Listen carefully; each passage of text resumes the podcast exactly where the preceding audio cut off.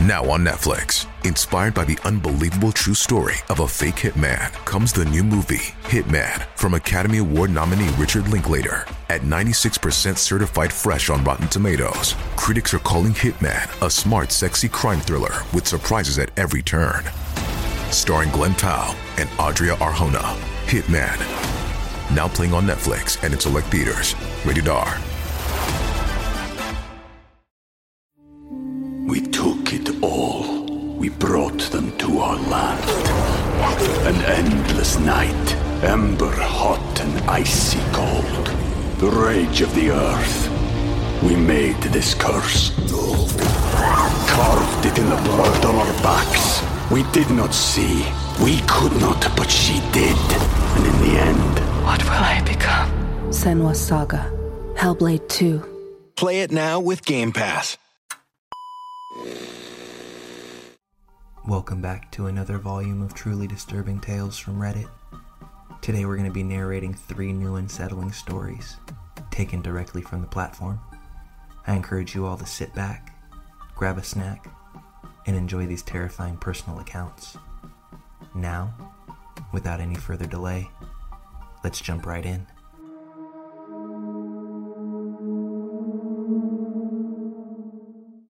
I worked in a small memory care facility about five years ago, and there were only two of us on staff for the evening shifts.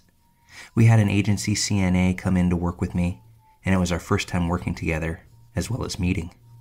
This girl was young, maybe just on the other side of 18, and we began talking while we were working, and she had told me that she needed to go out to her car real quick. She goes and comes back. Then she begins telling me about her boyfriend, how they were arguing over text that day. She told me he was waiting in the car until she got out of work, which was an eight hour shift. Alarms were going off, and I was thinking to myself how weird it was, and I was going to go outside and tell him to leave. But a small voice inside my head told me not to, and I listened. Our shift goes on, and we were continuing to talk, and she began to tell me how her mom didn't want her to hang out with her boyfriend anymore due to a situation that had just happened. Backstory they got into an argument in her basement, and he went upstairs and grabbed a knife. Her stepdad caught him and asked the boyfriend what he was going to do with the knife. He said that he was going to hurt himself. She told me this story, and I had this pit in my stomach the size of Texas.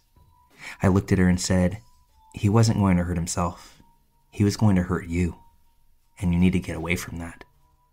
At the very end of our shift, we had a long talk, and I explained to her that she's too young to be going through this, and that there are plenty of other people out there, and she doesn't need to be involved with somebody like that. I told her, the next time I see you, I don't want it to be on the news because something horrible happened. She acknowledged what I said with a solemn nod, and before leaving for the evening, she told me that her mom worked for the same agency and that she would be coming in for the next shift. The young girl went on her way, and her mom came in. I had told her mom that she was still hanging out with this guy. The mom had forbid her from seeing him, and I can see why. So I thought, as a mother myself, I would want to know if it was my daughter. The mom was really thankful, gave me a big hug, and I went on my way. I started working at this agency myself, and I had seen the young girl's stepsister who also worked at the agency at the facility that I went to. I got really excited to see her stepsister and asked how the young girl was doing since she referred me to the job. A look of cordial professionalism gave way to barren sadness on this woman's face. She let me know that her sister had been murdered by the same boyfriend that we all had warned her to stay away from. This was only a few weeks after I had originally seen her at my job. I feel absolutely sick that this happened to her, and the most messed up part is while I had given her that offhand comment about not wanting to see her on the news, I thought I was exaggerating just to make the point. I had no idea that I was truly telling the future. This really messed me up, to the point where I had to go to therapy afterwards. I'm glad that I listened to my gut instinct, which told me not to go out there that night, knowing he could have easily hurt me if I had confronted him in that parking lot that evening. My heart still goes out to this girl's family. She didn't deserve what happened.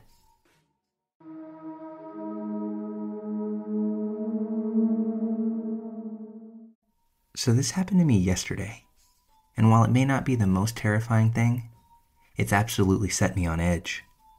So it was pretty early in the morning, like around 7:30 a.m. Streets were pretty empty. Not really any pedestrians in sight, despite it being a metropolitan city. I had to go into work that morning, and I got up earlier than usual.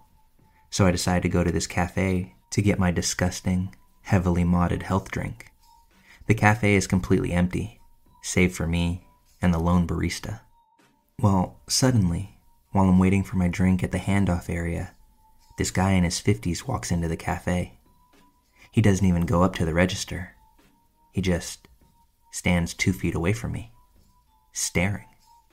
Hasn't ordered a thing, hasn't even looked at the menu, isn't attempting to play it off as if he's standing in line waiting to order. He's just staring right at me. I try to give him the benefit of the doubt and step aside to let him go to the restrooms, maybe. He pulls on the door a few times before returning right to my side to continue staring once more. I'm just so bewildered. I give him this look, I don't know, like I'm shocked or something. I mention to the barista that he's a creepy weirdo, and then he immediately leaves, just to sit on one of the outside chairs. I get my drink, go outside to leave for work, and he utters something to me. More so, utters something at me. I don't know what he said, because at this point I'm so creeped out that I'm practically running to my car. I don't know what his problem was. Never saw the guy in my life. His facial expression while he was staring wasn't angry or malicious, but it definitely felt predatory as fuck. Something about the intensity of his gaze and how he didn't even attempt to cloak his infatuation. I get a lot of attention on the streets, but this encounter stood out to me for all the wrong reasons. I wish I had heard what he said to me so I could have had context, but the entire experience was chilling, and I couldn't wait to nope the hell out of there.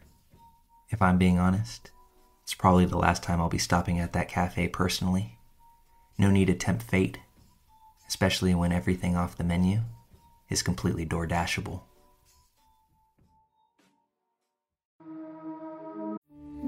We took it all. We brought them to our land. An endless night, ember hot and icy cold. The rage of the earth. We made this curse. Carved it in the blood on our backs. We did not see. We could not, but she did.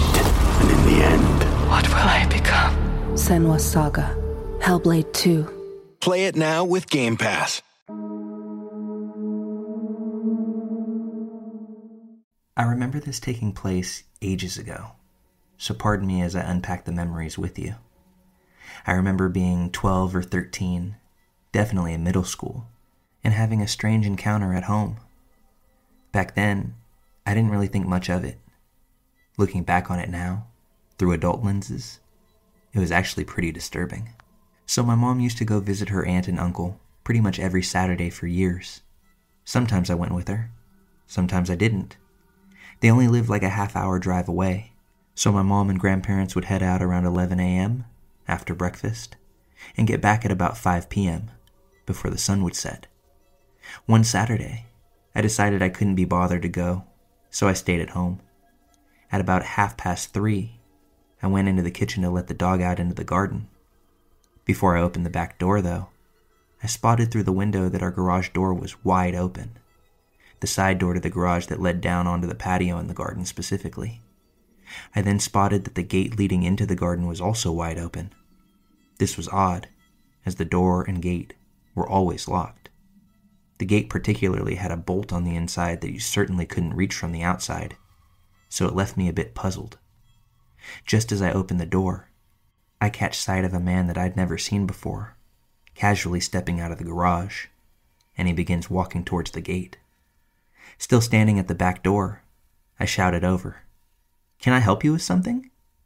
The guy looked at me, not particularly surprised or anything, and began to saunter over. He said he was a friend of my parents, and they'd arranged for him to come over and mow the lawn while they were out. I knew that this was a complete lie, for a multitude of reasons.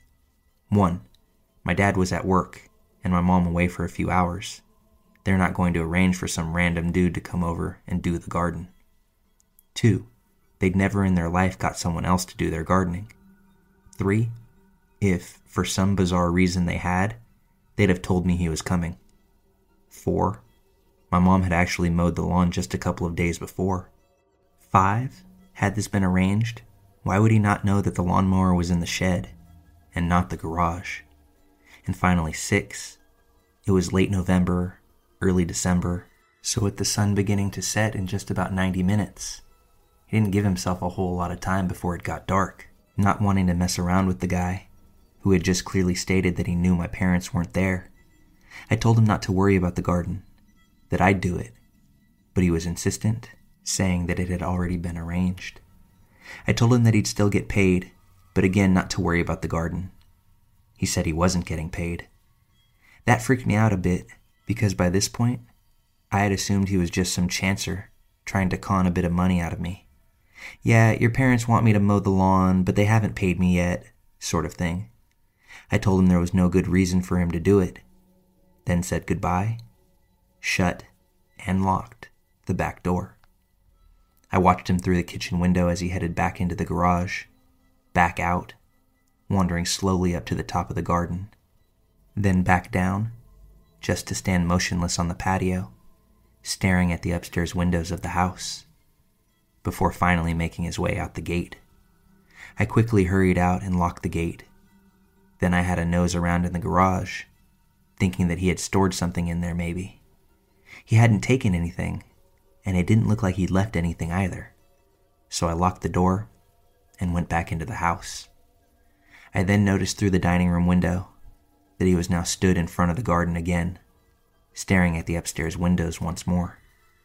I sat on the stairs, which are right in the middle of the house, and watched the silhouette of his head pass various windows, stop, and stand for a while, and then move on to the next window.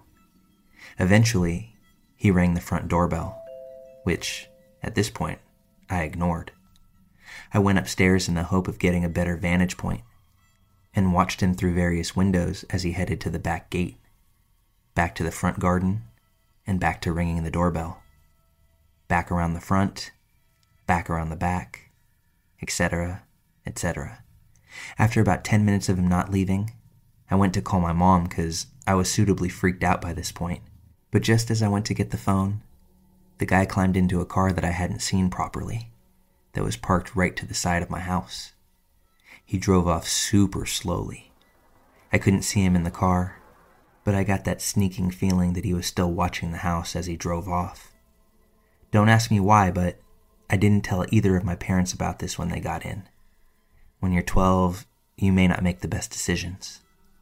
Looking back now, it's so creepy. I first thought that maybe he had been going to break in, but didn't because I was there. Then he was checking the house out so he could break in later. But why do that when he knew someone was inside? Besides, he didn't look like he had the strength to break into a paper bag, never mind a house. He was a scrawny, lanky dude, maybe 60, 65 years old, and seemed pretty slow and just as weak. Plus, there were things in the garage he could have easily stolen, but didn't. How did he know my parents weren't in? Because he obviously knew that they weren't there. He didn't look the slightest bit shocked or concerned when he saw me. Certainly not like how you'd expect someone to look if they'd been caught in the act.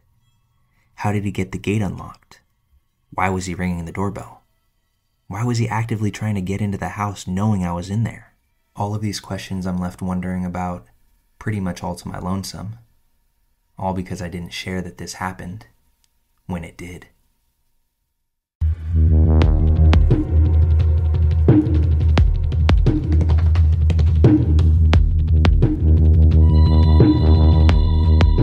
This is the story of the one.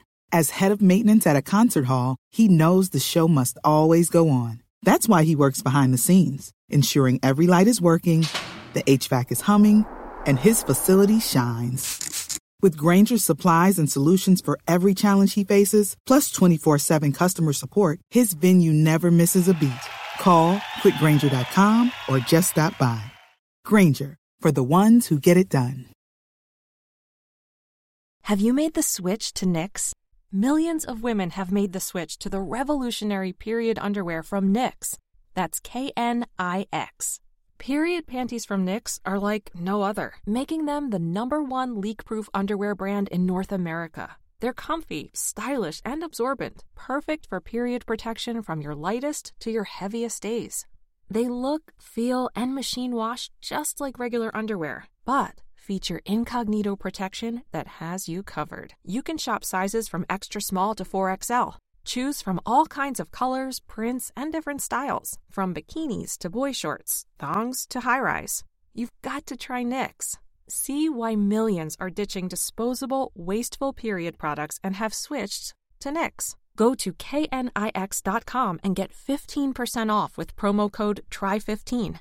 That's knix.com, promo code TRY15 for 15% off life changing period underwear. That's knix.com.